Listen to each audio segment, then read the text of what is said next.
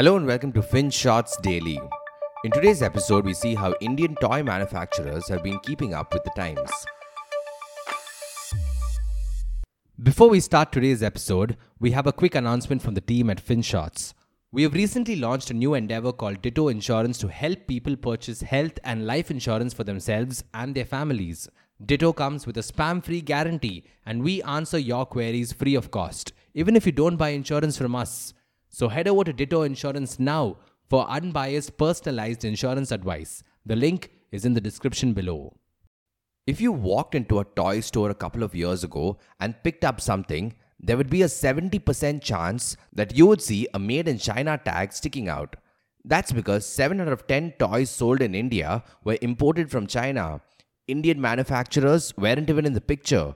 And for a region that boasted a rich history in toy making dating all the way back to the Indus Valley civilization, this was a bit of a shame. But now, Indian toy makers are trying to regain some of their former glory, with some reports indicating that sales have doubled in the past year.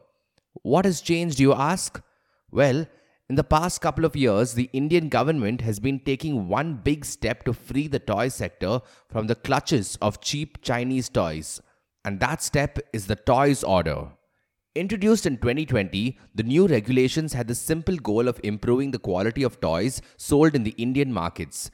Basically, any toy manufactured and sold in the country must now carry the ISI or the Indian Standards Institute mark. You know, the gold standard for quality.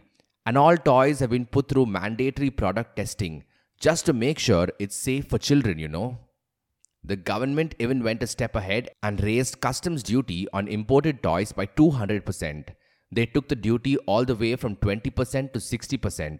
And coupled with the BIS certification norms, the flow of cheap toys into the Indian market slowed down.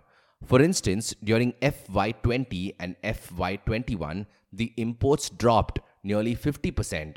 And yes, Chinese toys were the worst hit.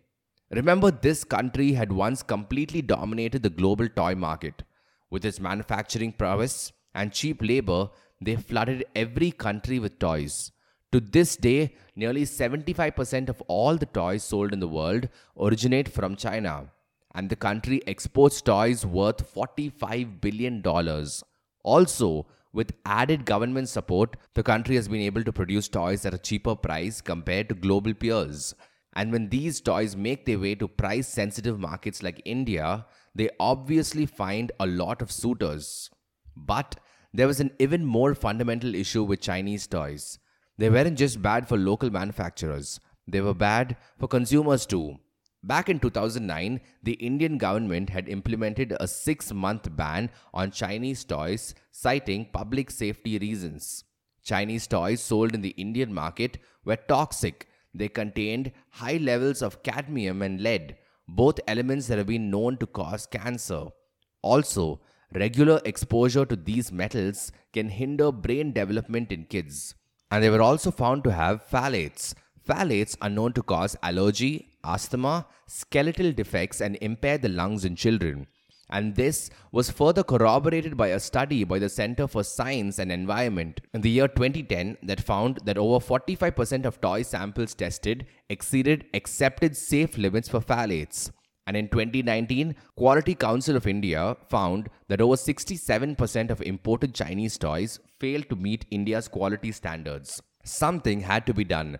So the Indian government took initiative and introduced quality standards we spoke of earlier. But there are still a couple of hiccups before we can claim toy domination.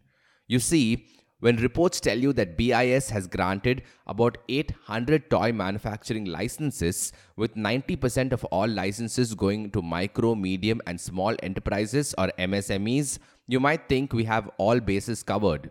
The ground reality, however, is a bit different.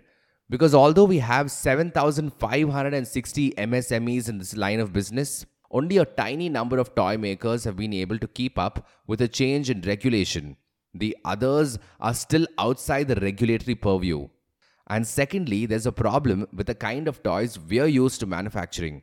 Typically, Indian toy makers specialized in making board games, soft toys, and plastic toys.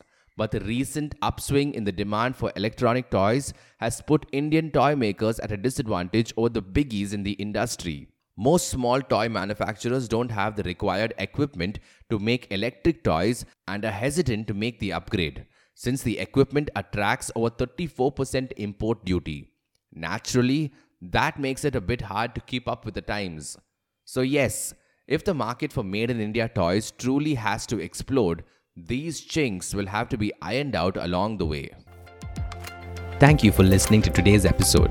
FinShots Daily is available on a bunch of streaming platforms such as Spotify, Apple Podcasts, and Google Podcasts. So make sure you follow us on your favorite podcast streaming platform. Until next time.